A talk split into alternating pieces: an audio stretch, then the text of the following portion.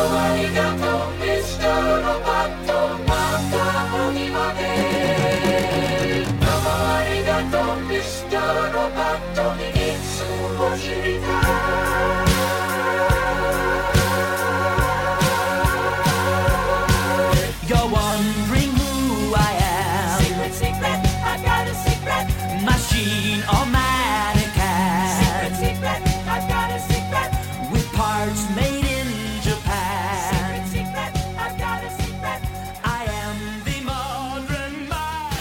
let's go ahead. We'll get into our main topic this evening, and that is the 2000, I want to say it's 2016 Vision series. The creators, according to what I'm seeing here, Tom King. This will be our, I believe, our second reading of Tom King. One of us had his Batman Elmer Fudd crossover. Yes, we did. and I actually like that. yeah. Uh, so this is our second dive into into Tom King here. Uh, we also have Gabriel Hernandez Walta, which I believe is the penciler, Michael Walsh, and on colors is Jordie Bellaire. Uh, so this came out in 2016, and it's about the Vision. Uh, so what I'm going to do, we're going to go ahead, just standard source material format here. I want to I'm going to go ahead and synopsis the first four issues. Actually, I'm going to read the solicit first and then I'll give the first four issues. Mark's going to have a talking point. Five through eight will be uh, uh, will be me, and then Ronnie has nine through twelve, and then we'll come together give you our final thoughts. All right. Uh, so, any questions, comments, anything else you guys like to talk about before we get into it? I'll go ahead. Ronnie Adams, you ready? No, I'm good. Okay, Mark Radulich. Uh, no, I'm good. I mean, unless you guys want to praise my ideas more. Mark, you are a genius. Uh, uh, yeah, I'll, I do. I'll- I do I'll have edit one a big question. Audience, a big audience, just clapping right after you finish. I do have one question. Um, before the movies, before anything else, uh, what did anybody have any like extended experience with Vision? Uh, when I was a kid, I was well. I mean, Avengers was like my main title, and I read at a time that the Vision and the Scarlet Witch were in there, and I was aware that they had that they were. I might have actually even read the limited series that they were in. It was, I think, after they broke apart and she went crazy that I wasn't reading anymore. But when they were an item, I was I was big into the Vision. Okay. I have not. There, I can't think of really too many titles that I read that included the Vision in them. I mean, I've read some Avengers. I own like most of the run for West Coast Avengers, and I know he was all through that. But I, I don't think I've read them honestly, dude. I, I they're they're one of those things that sit in a long box and I've never pulled out and read. Aware of the character, I knew that it, what his original costume was. I knew that he turned to white at one point, which is mentioned in this series, and so I knew that. I did have the opportunity, and I might have talked about it on this podcast. Actually, pick up his first appearance at a auction about three years Oh. back, Yeah. and I mean, it was probably the hottest comic there. Uh, there were some Yeah. really there were some really nice comics there, but uh, I ended up making a making a friend uh, at that auction because he beat me. Of course, I think he beat. I, I was out at near the beginning after it got to like thirty or forty bucks for this lot, lot of comics that was together. But they, they, the first appearance of a Vision was uh, first appearance of Vision was going for. It's still going for quite a bit. Uh, but uh, but yeah. Uh, so anyway, uh, other than that though, I don't know much other than he was an android, synthezoid, whatever. And uh, man, I'm trying to think of any big storylines where I've read that he was a part of. And honestly, I know uh, there's Do y'all nothing- prefer the monochromatic Vision or the green and purple and pink? I'll, and- I will go ahead and say green, purple. I don't really like the white vision or whatever. No, I was never into the White Vision. Okay. All right. Well, let's get our solicit here out of the way. The vision wants to be human and what's more human than family. He goes to the laboratory where he was created, where Ultron molded him into a weapon, where he first rebelled against his given destiny, where he first imagined that he could be more, that he could be good, that he could be a man, a normal, ordinary man. And he builds them a wife, Virginia, two teenage twins, Viv and Vin. They look like him, they have his powers, they share his grandest ambition or perhaps obsession the unrelenting need to be ordinary. Behold the visions. They're the family next door. They have the power to kill us all. What could possibly go wrong? so I assume this is the solicit. This was uh, straight taken off of Read Comic Online. Uh, so so there you go. Let's go ahead and we'll dive into issues one through four. And again, it's the vision he's trying to have uh, a normal family and almost kind of like a normal life, which is something out of the ordinary for a synthezoid like the Vision to seem to want to possess. Our family, the Visions, I guess is what we'll call them from here on out. The Visions struggle to appear normal like your quintessential family. Dad has a job. Uh, we have a stay at home mother in Virginia, and the kids attend a normal high school. Until one night, while the Vision is away, driven mad by the thought of the Vision and his family being created off of the brain patterns of his brother, the Grim Reaper interrupts Virginia and her children at dinner, almost killing Viv. In an entirely unexpected fit of rage, Virginia savagely kills the Grim Reaper in front of her kids and attempts to hide it from Vision. The only problem is Leon Kinsky. I don't know if I've got. I, I'm hoping I got that last name right. Leon Kinsky, the father of Christopher Kinsky, or CK, a close friend of Viv's from school, used his phone to tape Virginia burying the Grim Reaper in her backyard the following day, and is now blackmailing her to get the Vision family to leave the neighborhood. After arriving at the address given by Leon, Virginia confronts him. Leon lets her know that he has he was once in the service and is packing a firearm, and when their conversation gets heated, we'll say, he draws his weapon and fires. Virginia is able to phase or pretty much become intangible, similar to the vision, and the bullets go through her. But unfortunately, standing behind her is CK, who is instantly struck by the bullets and killed. Even though it was unintentional, Virginia shortly punches the angry, grieving father, rendering him unconscious as well. And that's kind of where we leave issue four. So that is a jam packed synopsis right there, as short as we can make it for issues one through four. Mark, I love this story. Uh, I thought this was absolutely fantastic. Let, let's start with the the obvious thing here, and that is the vision dealing the, the vision's uh, sole purpose. I mean, the, the fun thing about androids in fiction is that they all seem there's the one unifying factor is they all want to be more human mm-hmm. you know whether it's data or the vision you know there's so many other like android characters in you know comics and literature and television and whatnot where they endeavor to be more human or understand the human experience. And it's kind of fun to take human everyday concepts and run them through the the visage of a completely you know intellectual uh and you know um emotionless robot that's Yeah. some of the that's some of the best stuff in this comic is their definitions of humanity you know and they're just, just cutting and right to the point that's one of the things i loved about like the, in the first four issues they're very philosophical the whole concept of the vision feeling you know this need for belonging this need for family and and understanding how family drives behavior it drives purpose uh, it creates purpose you know, I I thought those were great concepts to play around with. Mhm. So right right there, this this book hooked me. I'm really sad that I waited this long to read it because it was like the talk of the town last year.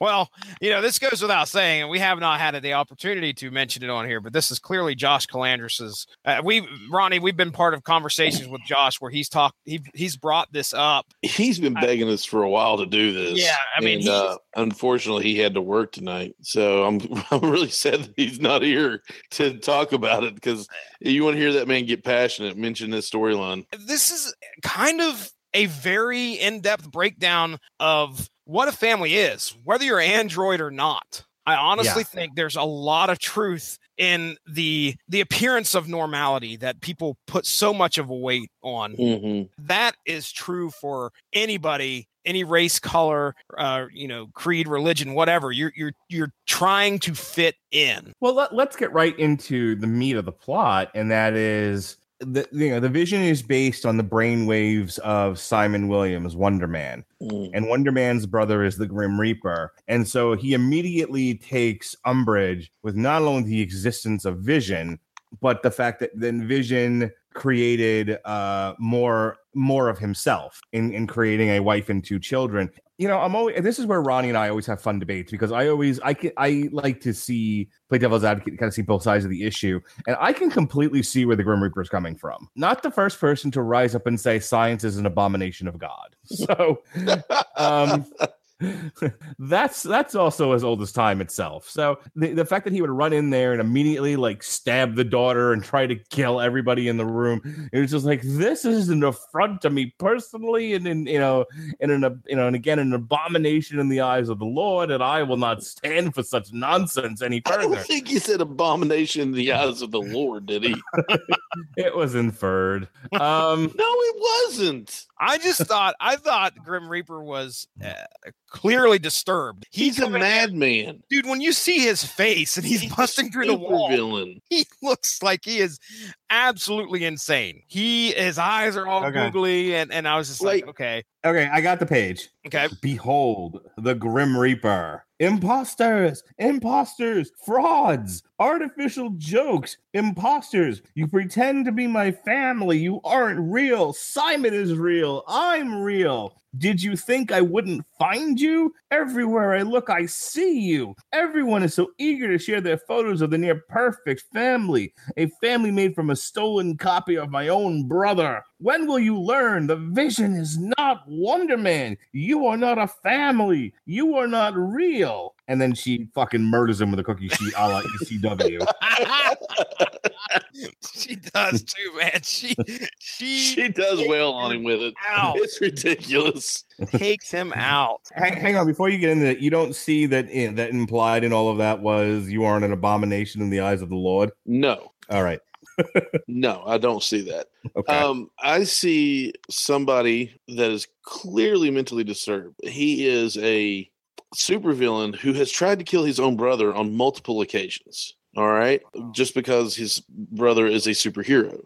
So he stays ticked off with his brother about that. But then when somebody tries to copy, you know, or uses a copy of his brother's DNA, brainwaves, whatever, you know, brainwaves, and and makes a artificial life form, it's not about how much he loves his brother. It's all about him. It's jealousy. I see jealousy in there too because he's jealous of his brother. You know, it's not it's not in the front. It's just the fact that they're using Simon and not him.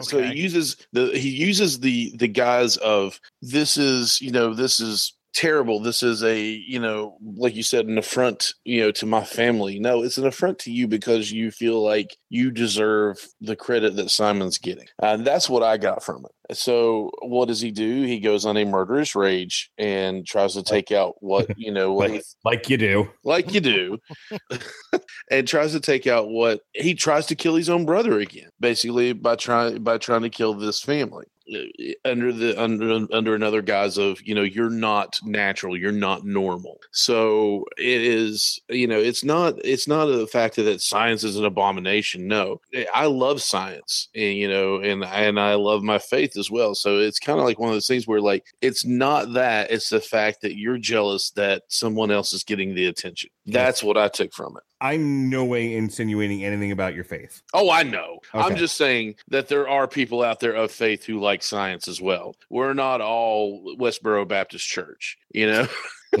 Okay. Um, I wasn't insinuating that either. Um, Mark believes that I hate science. You're hate science. And Ronnie- Ronnie Earth loves goat penis and is a flat earther. Dear God.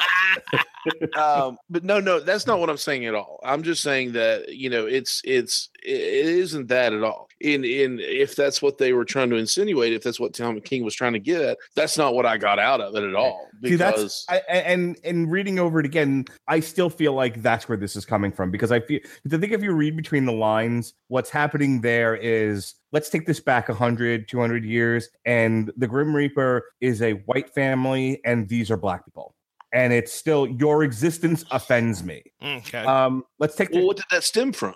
uh ignorance, hatred. Ignorance, hatred, yeah, exactly. Fear. But um, maybe jealousy. I don't know where, Yeah, where most hate comes from. Um, no, I Um, could, I actually could see that because I mean, I think in a lot of, I think what ends up happening is, you know, you're seeing it now without getting into a whole political thing. Is everyone's happy until suddenly your job uh, is gone, your your sense of purpose is gone. Then you start looking around to people who are different from you that are successful and you blame them. Right. And it's not their fault at all. Right. Uh, it's just the fact that maybe you were really bad at your job. Look, it used to take 100 people to make a widget 50 years ago. Now it takes one person controlling the machine that does it. Right. You know? Yeah. Yeah. But but you get what I'm saying. It's not always that. Um. You Mhm. know that you were bad. You're at right. Sometimes it's you you used to make widgets and um but you but it was a union job that paid you thirty dollars an hour. Now we can get you know Chinese Chinamen to do it for a fraction of the price.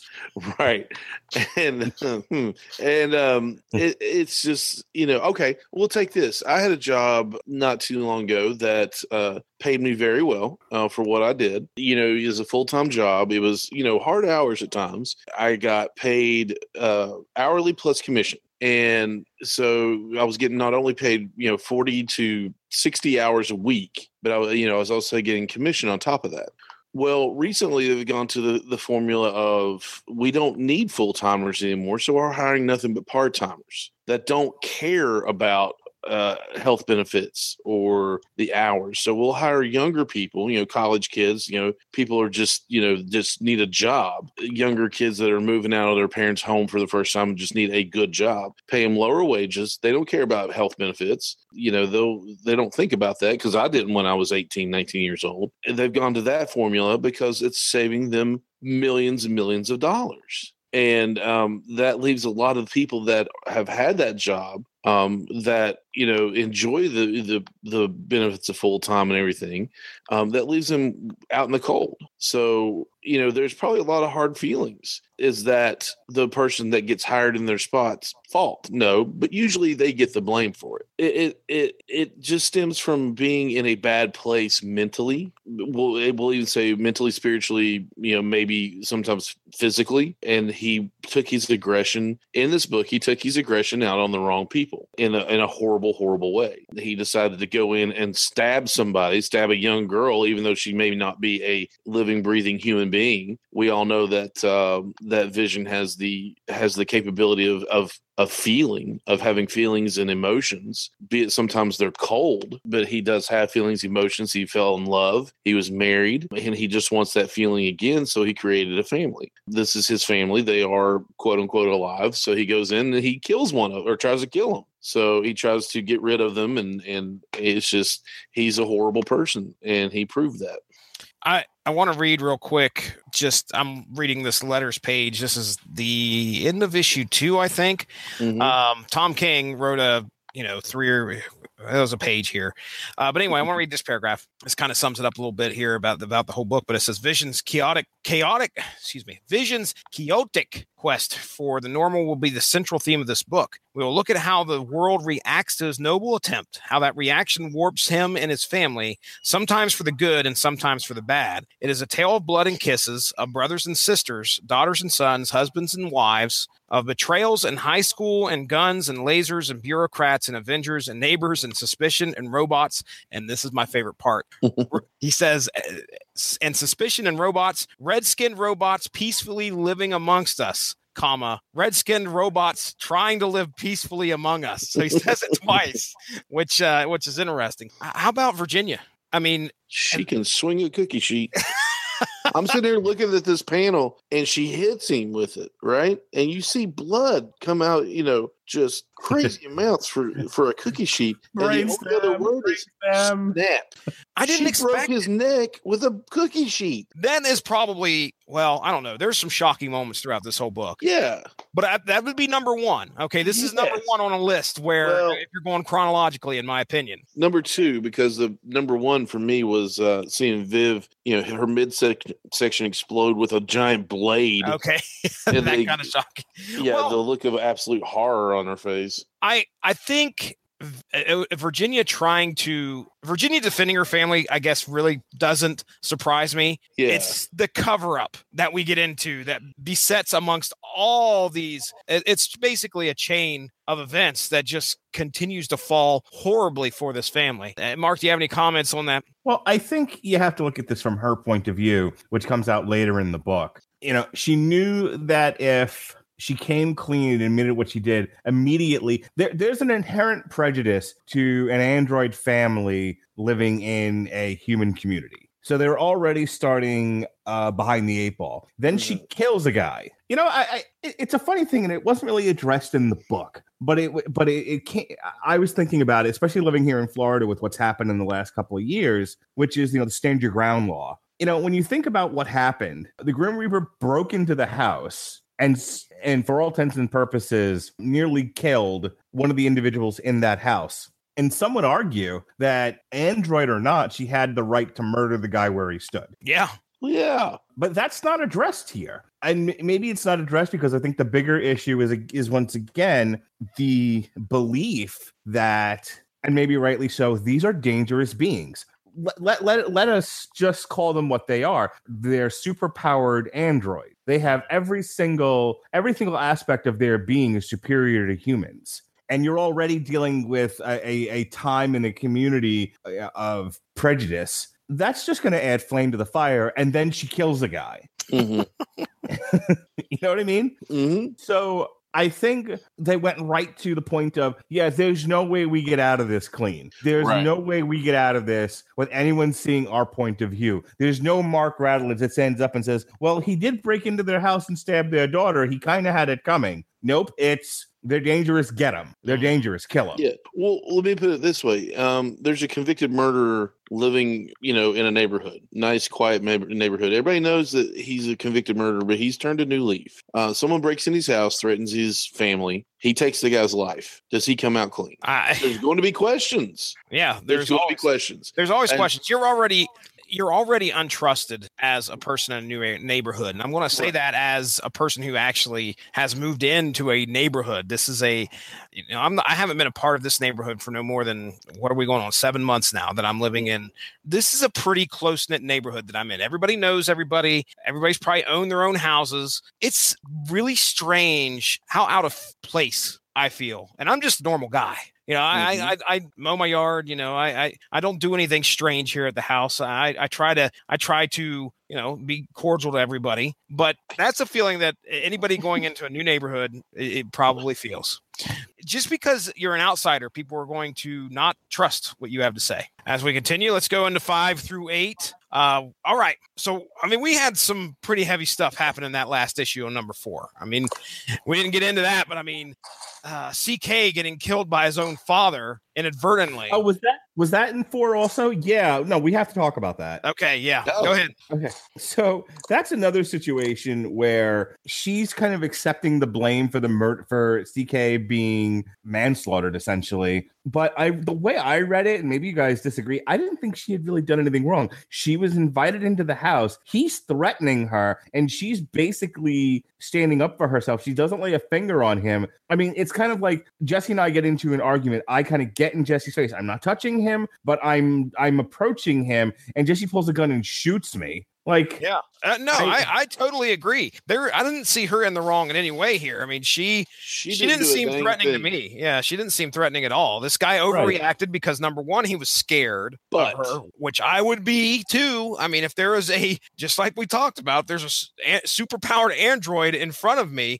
whose son already choked out my my own son. Right. I'm also blackmailing said person. Okay, Uh, this is not you know the Listen, circumstances behind I'd this. be are nervous going to- going into somebody's home normal, you know, that wasn't a super powered android that I was blackmailing. exactly exactly so like I, you do. I didn't I didn't get the sense that she was threatening him in any way, but I could understand his fear. But I certainly can't I can't forgive the guy for pulling a gun and shooting it, whether his own son got killed or not. I mean, she wasn't I'm I gonna, don't know. I'm gonna ask a controversial question. Oh, Okay. Look, I don't like follow comics closely enough to where I could make an assertion, but I've heard some things. I've heard some things said by Gavin. I've heard some things said by Pat, and I'm and so with that with that in your minds, do you think Tom King in that exchange was not only setting that up for plot reasons, but was also kind of giving a treatise on gun control? Warrior. What he presents in that is essentially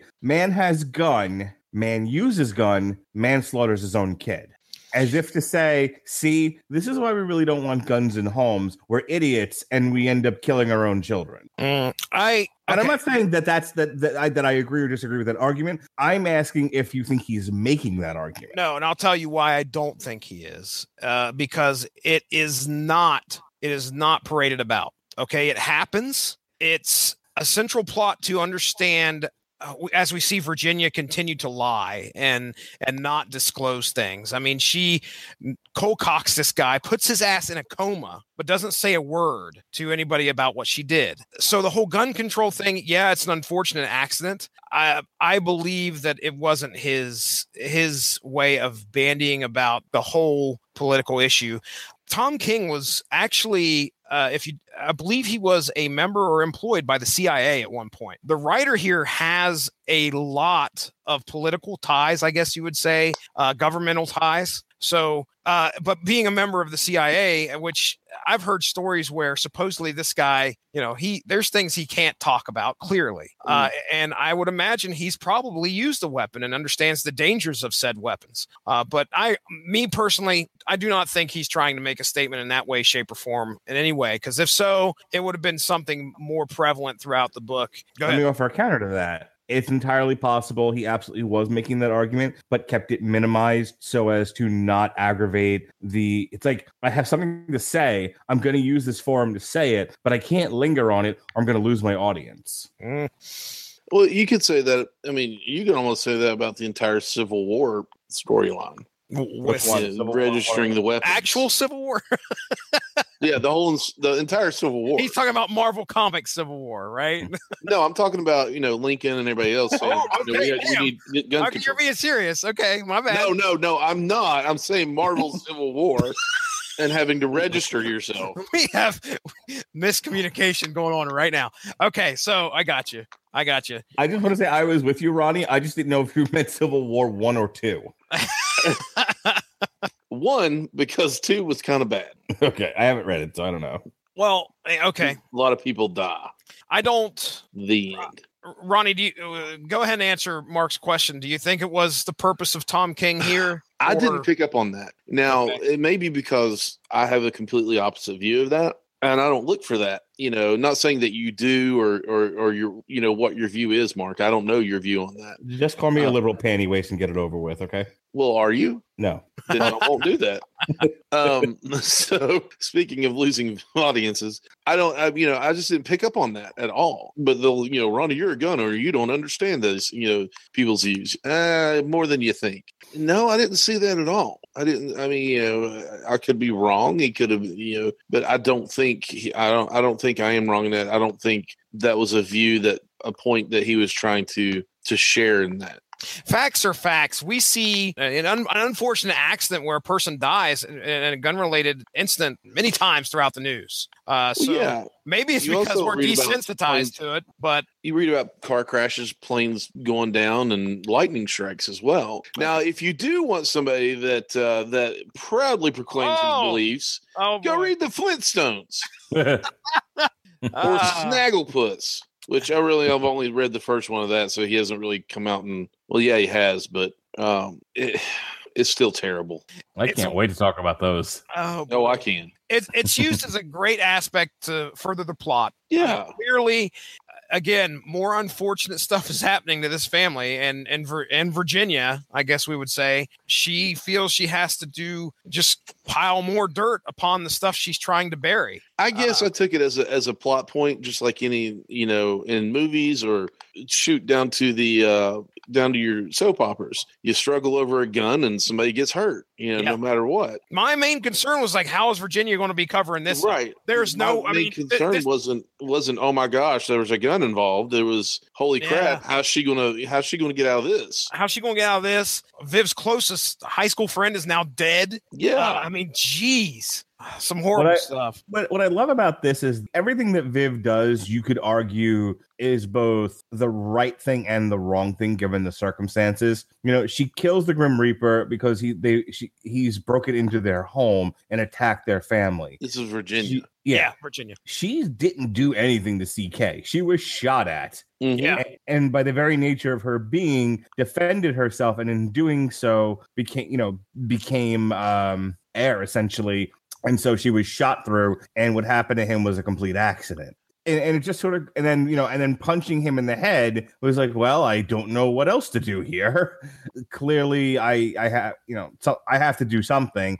And so she puts the guy in a coma. And it's like on the one hand these are not good things. On the other hand what other choice in those circumstances did she have? And so Right. she's she's clearly the villain of this story but she's not a She's a very sympathetic villain. Yeah, she's not reacting in any different way than I would have.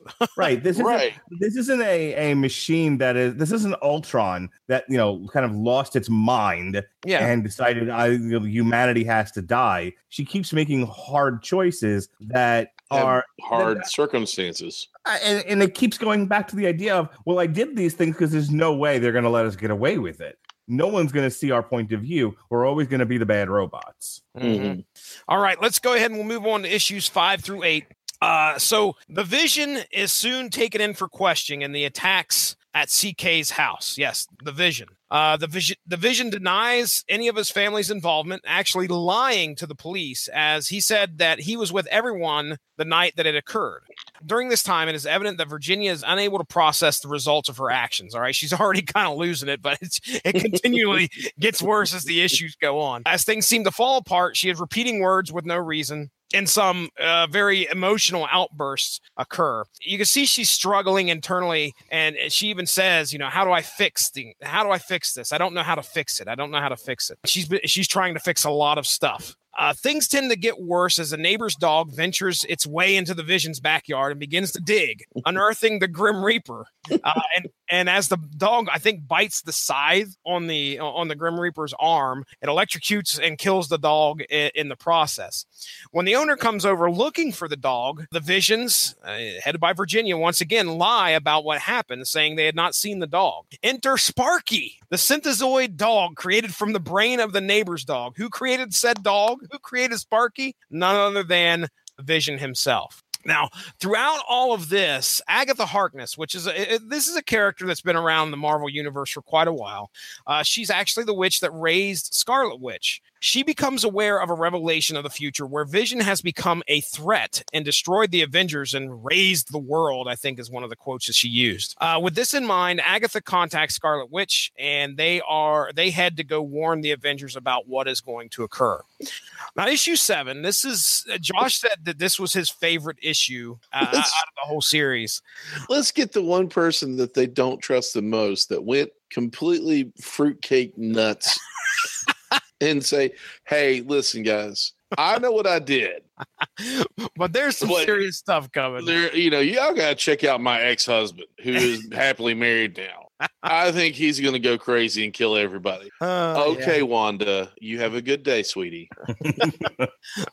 don't don't cast any spells and say no more mutants yes let's let's not do that okay issue seven issue seven is a look back at the life of the vision and scarlet witch. Uh, their love for each other their love for their own children. That's right vision and scarlet witch had two children uh, and is it possible? i don't know i don't know and Weren't- again i, I haven't weren't there she Weren't their there- children, uh, yeah, basically spells? yes She- yeah, they were apparitions yeah, they were. She she made them. okay Yeah. okay and when Not- she wasn't and when she wasn't right way. focusing on that she they would go away Yeah, crazy uh, so yeah for their their love for their own children and eventually their marriage and relationship falling apart uh, this is the issue nonsense witchcraft. this is the issue where we learn that Virginia was actually modeled after brainwave patterns of the Scarlet Witch that she willingly gave to the Vision. Oh, that's why she flipped out. Yeah, buddy. No, So- I'm kidding. No. You, I think you can make an argument for that because Yeah. she does. Virginia does say, I think, towards the end of the issues, these things are going through her head. It's almost like she has this jealousy. Did you see some of the panels where uh, I think Vision mentioned the Scarlet Witch, or she may have it- thoughts have been running through her head of Scarlet Witch, and the look on her face when Yeah. that happened. I mean, that's that's some storytelling right there. So anyway, so that was issue seven. Issue eight, Victor Mancha. Does that sound familiar, Ronnie Adams? Do you know of Victor? A little Mancha? bit. A little bit. Victor Mancha, another synthezoid son of Ultron and brother of Vision, comes to visit. We are treated to his interactions with the rest of the family, as Victor seems to have the unique opportunity to provide a shoulder to lean on and an outside perspective of living life as a synthezoid. Strangely enough, this is not the weirdest family I've ever seen. I'm from West Virginia, son. I've seen a lot worse. Unfortunately, while playing fetch with Sparky, Vin, Vision's son, stumbles upon Victor in an adjacent house. In contact and updating the Avengers on his progress of infiltrating and gaining the trust of the Visions in order to make sure that the Vision and his family are indeed a threat or not. It is clear by the end of this issue that Victor does not intend to let Vin leave with that information. So Victor Mancha shows up and throws uh, I guess a knife in the back of uh, of the visions here. So, uh, it, so that's issues five through eight. My talking point would be issue seven. That love that Scarlet Witch and Vision had for each other, and it was told very, very well throughout. I can understand why uh, Josh kind of, you know, he sees that as his favorite issue because that that issue tells you a lot of the history that I assume probably occurred throughout West Coast Avengers. Uh, you guys probably know better than I do. It did. Um, okay. And that's kind of nice for me as well because I don't know much about the vision and his history. I didn't understand how. I mean, look, we're all human. It's kind of hard for us to understand how a robot can love somebody.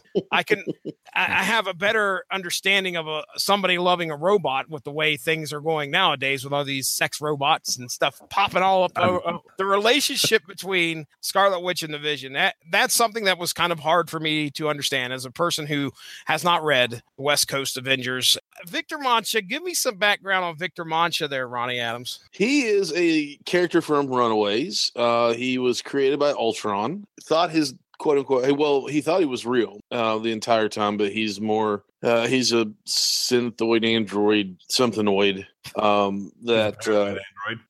what? He's a, he's a paranoid android. paranoid android thought he was real thought his father was dr doom then found out that his father was uh, ultron who had created him for of course world domination like you do but he was he was first introduced in runaways if i'm if i'm not mistaken that's the only yeah that was his his uh his whole background was in was a runaway story. Yeah, it was neat to see kind of his some flashbacks to him hanging out with Chase from Runaways. Uh, yeah yeah and in the new in the new runaway series he's at chase is actually carrying his head around Ooh, trying to bring him back to life because they miss him Huh. but um, he is Vision's brother, and I never really, never really made the connection. I kind of did when I was reading in uh, reading Runaways, but never really made the connection. I was like, oh, and then when it hit me in this, I was like, oh my gosh, yeah, they are brothers. Mhm. You know, um, this is you know Viv and, and Vin's uncle, so it was really cool to see him go further in the Marvel universe.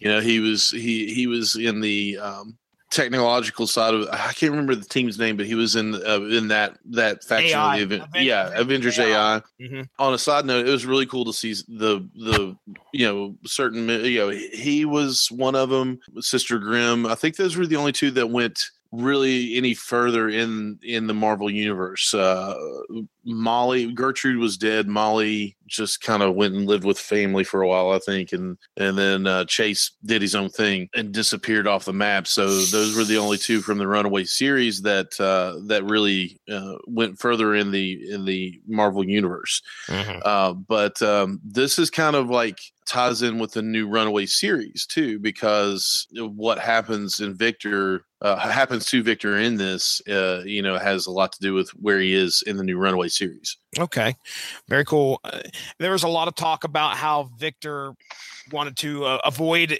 the main what was it like the main goal of his programming, which was to betray the Avengers. Uh, Yeah. that, that comes out here later in issues nine through twelve. What he would consider his victory. Yeah, he, he was supposed to be victorious, I think. Yeah. Mhm. and uh, take over the world and will destroy the Avengers, take over the world, be a supervillain.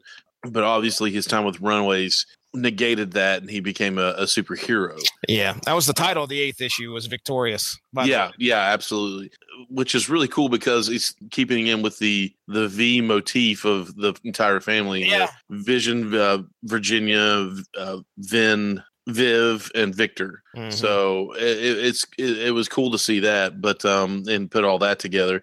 That's who you know Victor Mancha is. He he is. Uh, he he was part of the Runaways and uh, and now is a fledgling member of the Avengers. Okay. All right. Well, then we're going to talk about the finale of this series, and I'll kind of give a little bit of the epilogue that occurs in the 12th issue here.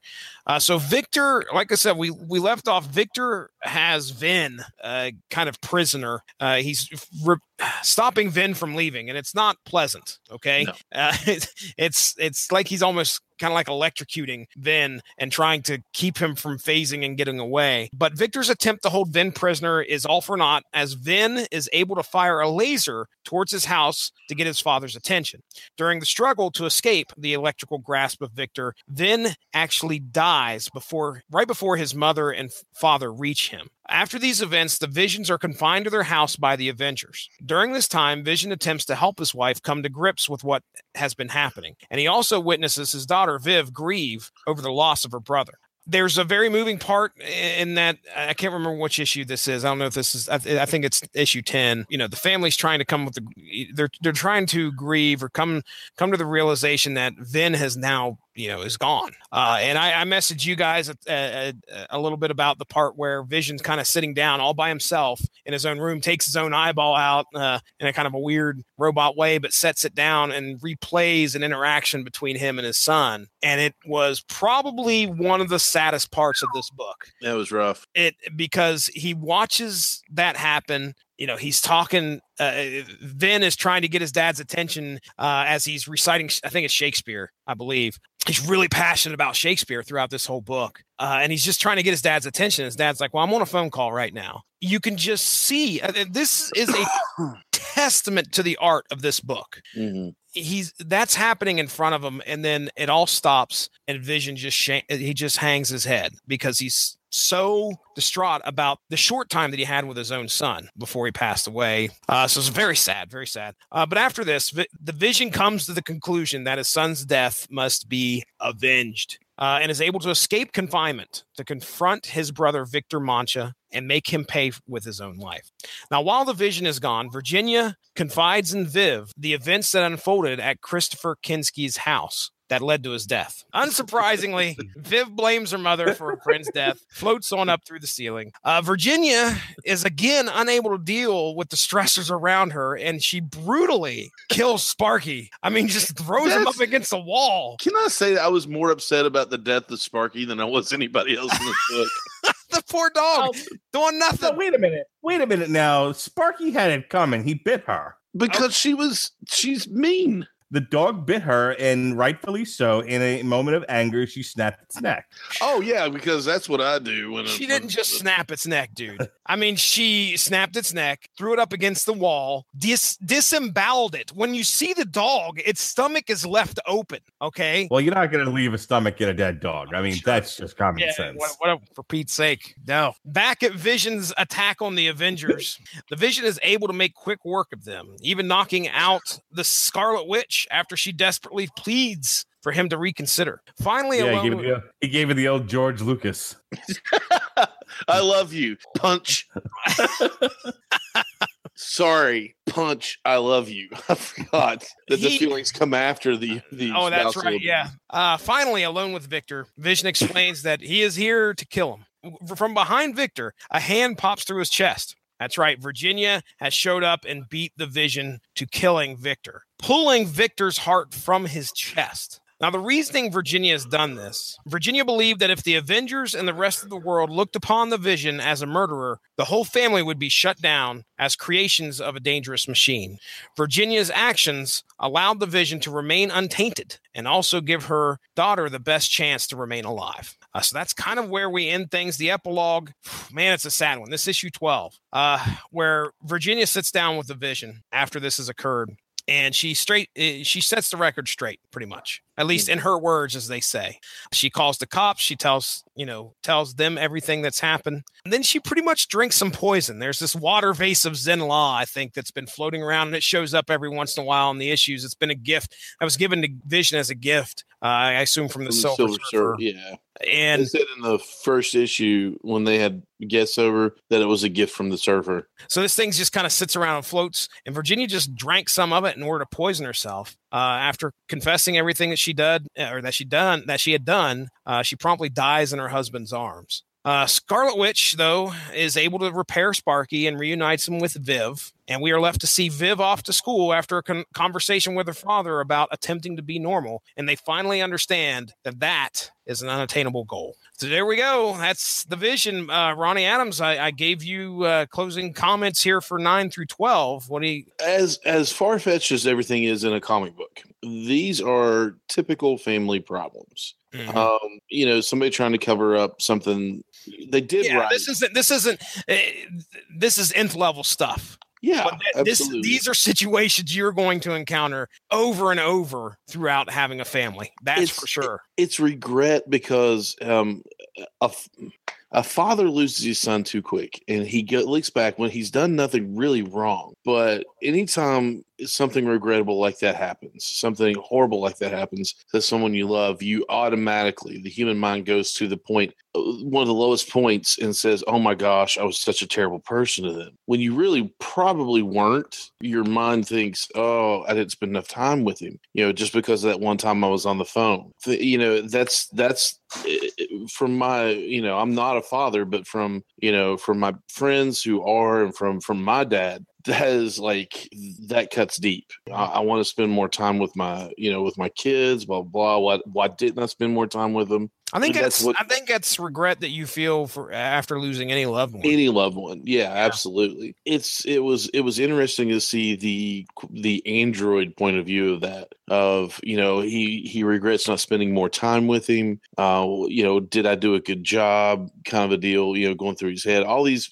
you for me i got all those feelings from that one panel just from his face Mhm. knowing that he doesn't have any more time with him. Did he use the time that he had with him wisely? And then you know the mother who does something uh, for the good of her family you know and the the teenage daughter who was like oh my gosh i can't believe you did that you know you were you were involved in this you know which How'd that go again? How'd that go again? you heard it oh my gosh oh oh my god. uh, Re- repeated five oh my times. Yeah, God. It'll happen. Oh my god. But you know it's a little heavier than that but you know every every every mother that has had a teenage daughter or will have a teenage daughter will go through with that you know or will go through that because they want to do something that's right you know uh they want to protect their family Yeah. but they just see it as an as you know they did wrong no matter is- what they do they did wrong that is the action. If anything, the actions that Virginia takes throughout every single issue it was all for the good of her family exactly. It was all for protecting yeah the the family unit. So she brutally murdered a man with a cookie sheet that was Protecting the because- family. protecting the family yep. Like you do. Like you do. I mean, she turned a baking, uh, she turned a baking utensil into a weapon. Um, you do. she went and faced CK's dad, Leon, right. head on, she- right up She front wasn't, you know, she was doing it for her family, for her family. and she didn't do anything wrong there, but she was involved, you know, in the killing of her her daughter's friend. hmm and not hearing the entire thing or, or understanding where he came or where she was coming from, she automatically blames her mom. You were involved in this. This is your fault. So Yeah. she flew out of the room like most teenage girls do. Literally here. Literally flew out of the room. It, it, it breaks down real world family problems in a in a fantastic fictional way. my uh my wife asked me earlier she was like you know i was telling her about this comic and um some other stuff i i didn't pitch her my west coast avengers movie because i one i knew i was going to pitch it to you guys who actually give a shit and two and two I, I have just learned that there's one way to lose my wife's attention is to start pitching movies. Um, but uh, because she, you know, because she can get a maid, you know what I mean. But she asked me, she was like, you know, I you weren't reading comics when I first met you where did the sudden interest come from? I'm like, well, I've always read comics. I just you met me at a place in my life where I wasn't reading them because I had to focus on other things. But I've she's like, what's the attraction to you? And I said, well, I mean, they're just another form of fantasy. You know, I've read Star Wars books, I've read Dragonlance books, I've read plenty of fantasy before, and uh, you know, it, the answer is the same for all of these. It's escapism. Um, but I also talked about the in comics and in you know superhero stories, there's powerfulness in a place it transports me to a place of, of powerful people you know in, in, a world where i don't feel particularly powerful mm-hmm. there's something that we've talked about privately i don't want to get into it now but there's a lot of frustration on my part and you know and so i can kind of go to these other places and see these other stories where you know individuals can can just take the law into their own hands and can handle things like warriors and you mm-hmm. know and kind of gets me out of my own humdrum life. But the other side of that is i have read some phenomenal stories. You know this is one of those stories where the pendulum is right where it needs to be in terms of tone and theme and setting. This is a story that very much even though it's about you know androids and, and android families and superheroes isn't really a superhero story. No, no. There's a lot going on here. This is some pretty great fiction. This is, you know, this would constitute literature mm. uh, in, in a lot of ways. And uh, and I said to her, I was like, so some of the best stories I've ever read that you know that talked about society at large and our place in it came from comics. Now the pendulum sometimes swings one way where where it's the dark side uh Darkseid War and, and, I come away from it you know with a nosebleed yelling why doesn't anyone just rob a bank anymore? You know? Why does and, everybody want to destroy the world? Just go um, get a couple million it ain't the world anymore it's the multiverse. Well yeah the multiverse yeah, and then the pendulum swings. And, and we talked about how great this was but if it's nothing if not a simple storyline. You know welcome back frank is as straightforward as it gets. It's yeah. just a revenge story. You know i would not exactly say that that welcome home frank constitutes great literature. It was a fine comic book story. But it's the it's the best example i can think of of the pendulum swinging way too far the other way where that mm. said nothing about society. That was just well, that was it was just a fun tale. Yes. It was you know it was a quentin tarantino movie writ large on you know on a comic page it's yeah. one it's one man killing a lot of people until they ran out of paper um it's bears uh, this is right smack in the middle of that. It's not as overly complex to the point where you can't. It's non. It's not relatable the way Darkseid War was, but it's not a. It's not as simple and as straightforward as Welcome Home, Frank. Mm-hmm. And that's what I love about it. I liked uh, Vision kept saying, I really related to this too. Like, I am the Vision and I have saved the world 37 times. Oh, yeah. yeah. Because in a, in a way, he was saying that that doesn't mean anything. It doesn't. You know, it doesn't. You know, he he threw he threw it out there with the principal, but he could bully the principal around. It's a school principal. On the other hand, when it came to when it came to when push came to shove, it didn't matter that he was the vision and he saved the world 37 times. His wife fucking ECW to guy to death. And and and and and in many ways was a part of the you know the manslaughter of a child. None of those none of that mattered. And that spoke to me in a lot of ways how no matter how much good you do, it never offsets it never really offsets the bad. It's almost a disheartening struggle for, for perfection. You'll never attain perfection, but you have to try because mm. if you don't, you'll be punished for it. I've saved the world 37 times, but it's still screwed up. Yeah. yeah. I figure that it's a great representation to show you how powerful a person vision is. But when it comes down to uh, you know, eh, just like anybody, you could be a, a complete superstar, you know, political powerhouse. But if you don't have a handle or the, the largest challenge you're probably going to face is your own family. I've said mm-hmm. that so many times as I've become a father that I have never been challenged more in my life than with trying to raise my kids to understand right from wrong, how to act properly, how to just be a contributing person to society. it is a daily struggle to do that. And not only that, I mean, these are super powered android beings that the vision just it seemed like he got into his head like i'm going to i'm going to do this i'm going to become a family man and i i, I want this to work so again you could be a superhero save the world 37 times that don't mean shit when you get home take your boots off and kiss your wife and sit down at the dinner table with your kids Mhm. Because God, they'll let you know it. yeah, they will too. They will. They will. It doesn't mean a thing. It, it- so it, it- it's this is a great piece of storytelling. I really do understand Josh Calandris's love for Tom King because Mhm. this right here is a great tale told by this man. Uh, so I, I will be glad to give some more stuff that Tom King is is writing a chance. Right now, he's writing a character. Speaking of Darkseid War, Mm. uh, I think this is the first time we've talked about, or that was the first time we actually talked about that character,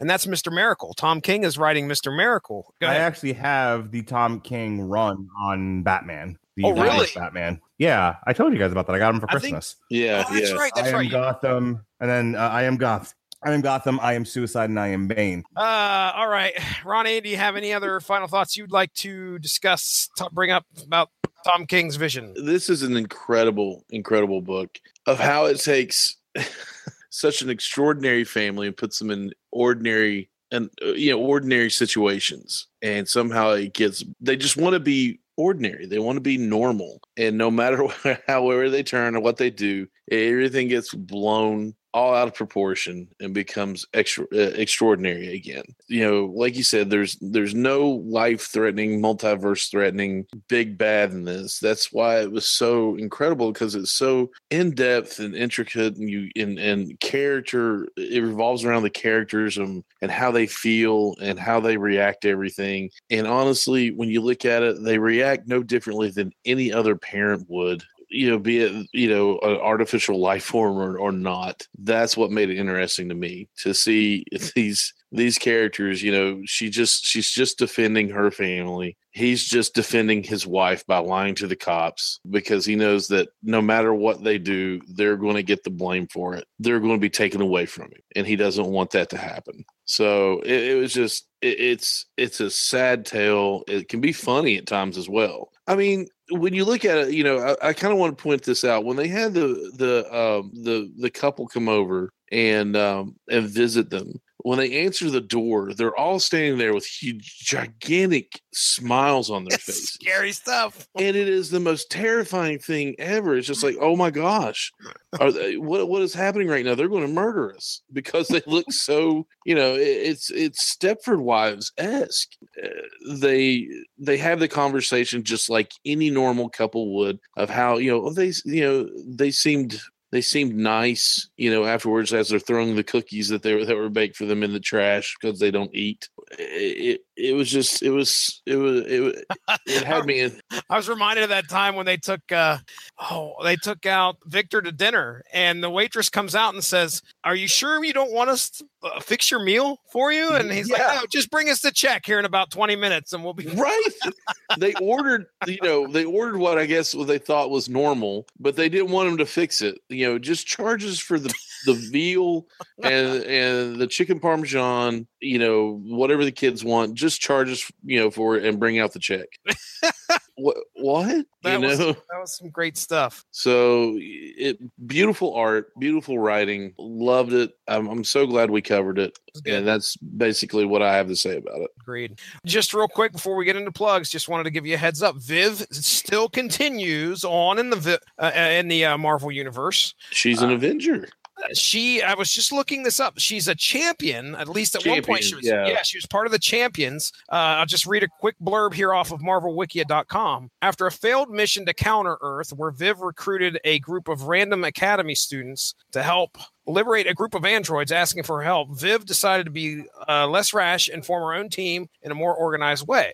Viv formed the champions with Miss Marvel, who she had developed a friendship after joining the Academy. So this is Avengers Academy. I bet Avengers what you- Academy, yeah, yeah. yeah, bet you what you're talking about. But so yes, Viv still Well, lives she's been on. going on on missions with the Avengers now okay, with her dad. very cool. All right, well let's uh let's bring this our discussion, source materials discussion about Tom King's vision to a close, and we are going to go into plugs. Uh, everybody's favorite time of the night. So Mark Radulich, let's start with you, buddy. Plugs, sir. Alrighty, uh, depending on when you're listening to this, as I say every week on this show, um, if you're listening to this live on Facebook tomorrow, uh, we'll be talking about the Runaways. We're all great. I, I, I'm assuming both of you are going to be on for the Runaways. I'm down for sure. Yeah, why not? Okay. All right. So myself, Jesse, and Ronnie. Uh, this will be Ronnie's opportunity to torture me, and Jesse's opportunity to not let me get a word in edgewise. As I'll be host, I'll be hosting a TV party tonight for the Runaways, which ended uh, last Tuesday, hmm January 9th. And then on the Metal Hammer of Doom, uh, we're gonna look back at the Cranberries. No, I'm just kidding. Um, we're gonna look at Corrosion of Conformity, the new album. Uh, when this goes live, there'll be a gag reel. Go right to it, then go back and listen to the whole show. That's listen, what I a do. listen, a listen is a listen. I made my wife listen to the gag reel this morning. I was like, and I'm like in the car, like pissed that it, that it didn't drop earlier. I haven't listened to it. yet. wait till I'm nine o'clock. excited. This is bullshit. Um, I uh, I so I went back and I listened to the beginning of it, and I just wanted to hear the music, and then I turned it off. wow. I want to get you, sucker. It's like, uh, Don't you say right. that. Uh, isn't that a great song? It is. I'm, I Mark don't think I've Radulich, the, the man who can plug his own stuff. Yeah, I listened to the music and then turned it off. Well, no, it's The rest of it was crap. It was a matter of I will listen to the whole thing in my car. In my wife's car, we I didn't have the phone plugged into the stereo, so logistics. So this will this this little recording here, the vision will be up if you're listening to it on the Radulich and Broadcasting Network on January 22nd. In which case, tomorrow we'll be, we'll the gang will come back again and we'll uh, we'll do TV party tonight. The Orville season one it ended earlier, uh, late last year, earlier this year. We'll finally getting it on the schedule to talk about it. So here we go. And then on the Metal Hammer of Doom, we're gonna do Avatar, Avatar Country. Oh hell, the apocalypse no source material unless Jesse has something in the can somewhere for the 29th. Instead, we're going to do a live TV party tonight for Black Mirror season four. So, you know, if you're missing Jesse, you won't be missing Jesse because he'll be Yeah. there. He's all over the Radulich Broadcasting Network these days. Oh yeah. Um, on the 30th of January, it's Sean's pick for On Trial. We're going to look at The Godfather Part 3. And then uh, we close out January on the Metal Hammer of Doom with Machine Head Catharsis. If you're looking at more source materials in the month of February, we've got uh, Saga Volume 1, which will be on the network February 5th. Red Son, the old Superman Zakami story on the 12th. The Who is the Black Panther on the 19th. And then we end the month of February with uh, Pirates Week Part 2 and we're going to talk about that famous pirate Aquaman, Volume One from the New Fifty Two, The Trench. So that's what we got going on. Very good. All right, Ronnie Adams. I think you do a show, don't you? Uh, sometimes. Uh, I have a show called Screaming Boy Podcast. Uh, we have a lot of cool episodes uh, that are that are out there, and we've got um, some coming out very very soon. And then we've got some future ones planned. Uh, we're going to bring Josh Clanders on back on, and we're going to talk about the second part of Runaways. Uh, not to steal the Radio Regulation Broadcasting Network's thunder on that, but it's just such a good show that we want to talk about it as well. Clanders is pretty passionate about this show. Uh, If you missed it, we, I mean, well, uh, if you missed it live, we've got it. We'll have it up on iTunes and all that really soon. Uh, we talked about our favorite TV shows. Josh talked about Runaways on that and did one heck of a job. Put me to shame on how um, unorganized that I am. Dude had bullet points. It was great.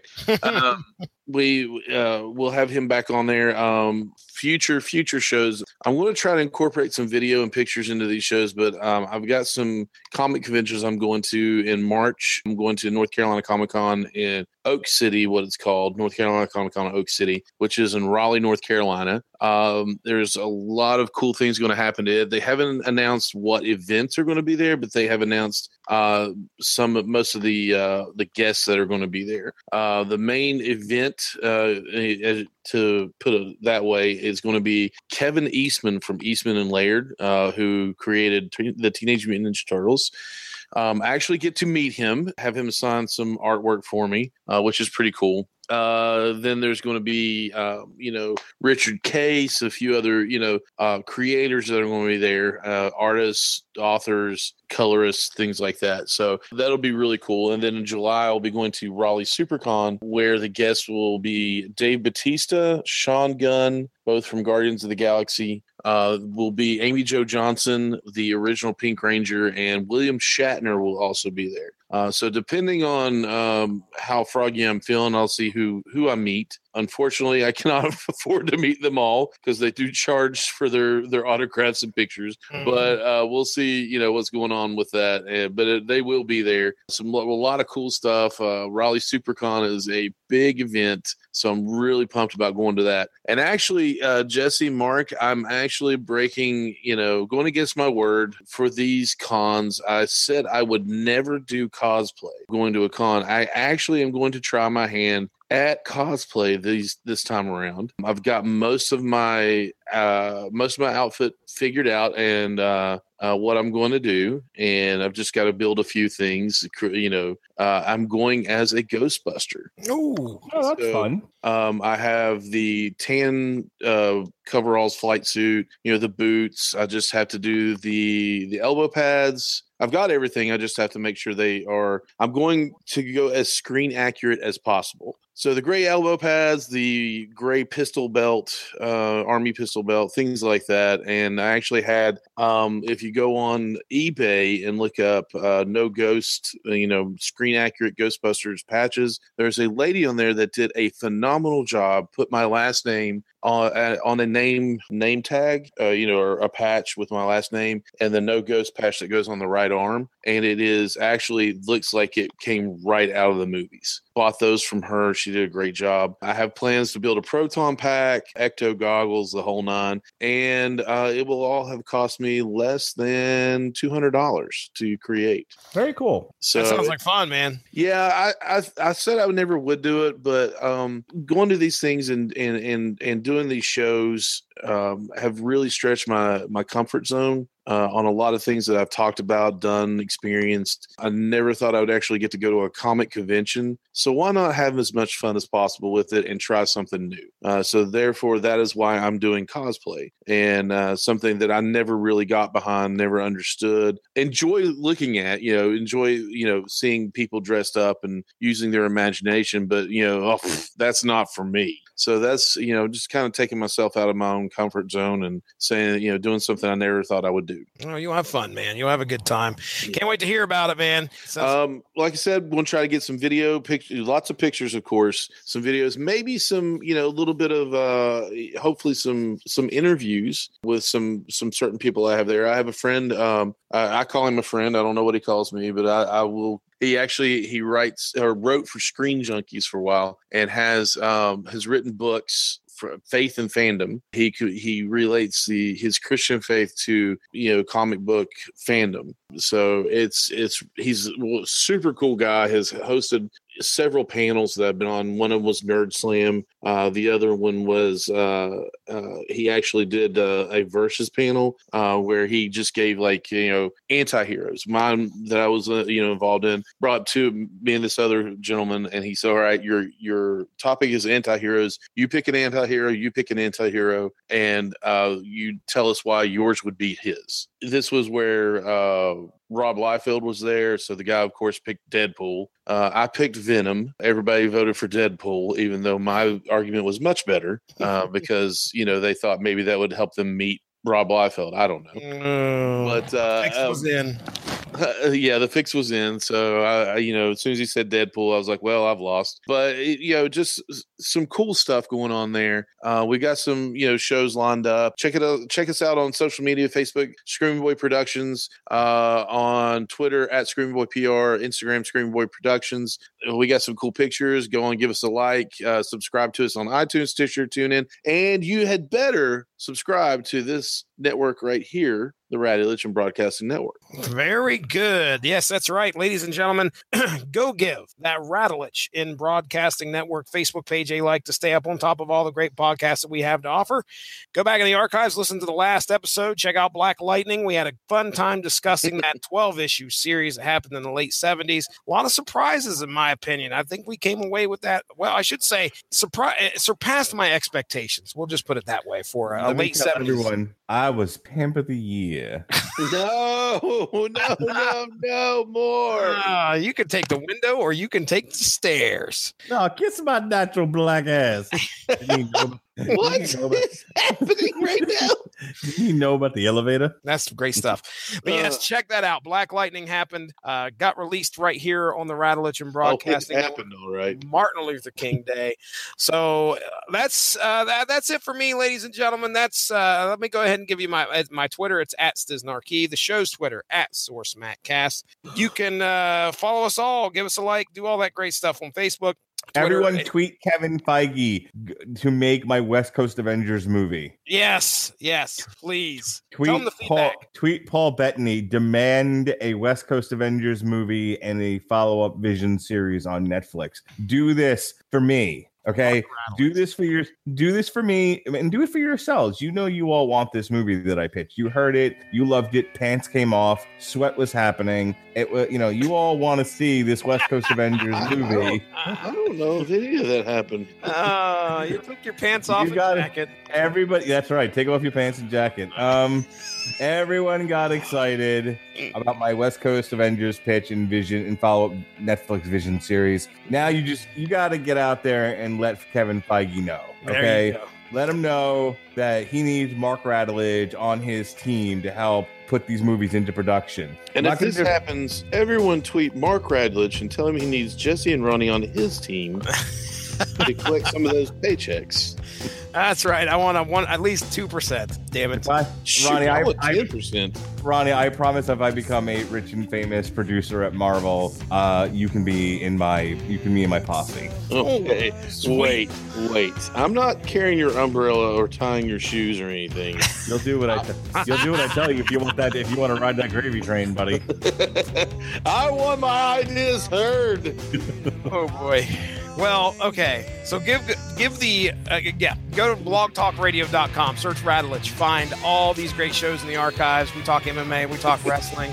Comic books, movies, all sorts of great shows there. You can find them. Uh, let's get out of here. That's Ronnie Adams. That's Mark Radulich. My name is Jesse Starcher. Thanks for joining us this evening. Everybody have a great one. Bye.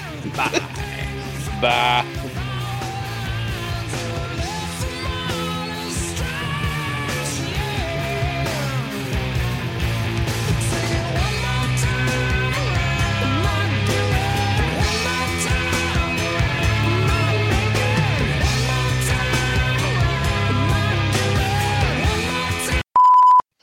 Um, it's well, it's not slash fiction. I don't have like Wonder Man in love with Hercules, but I'll get to that in just a second. No.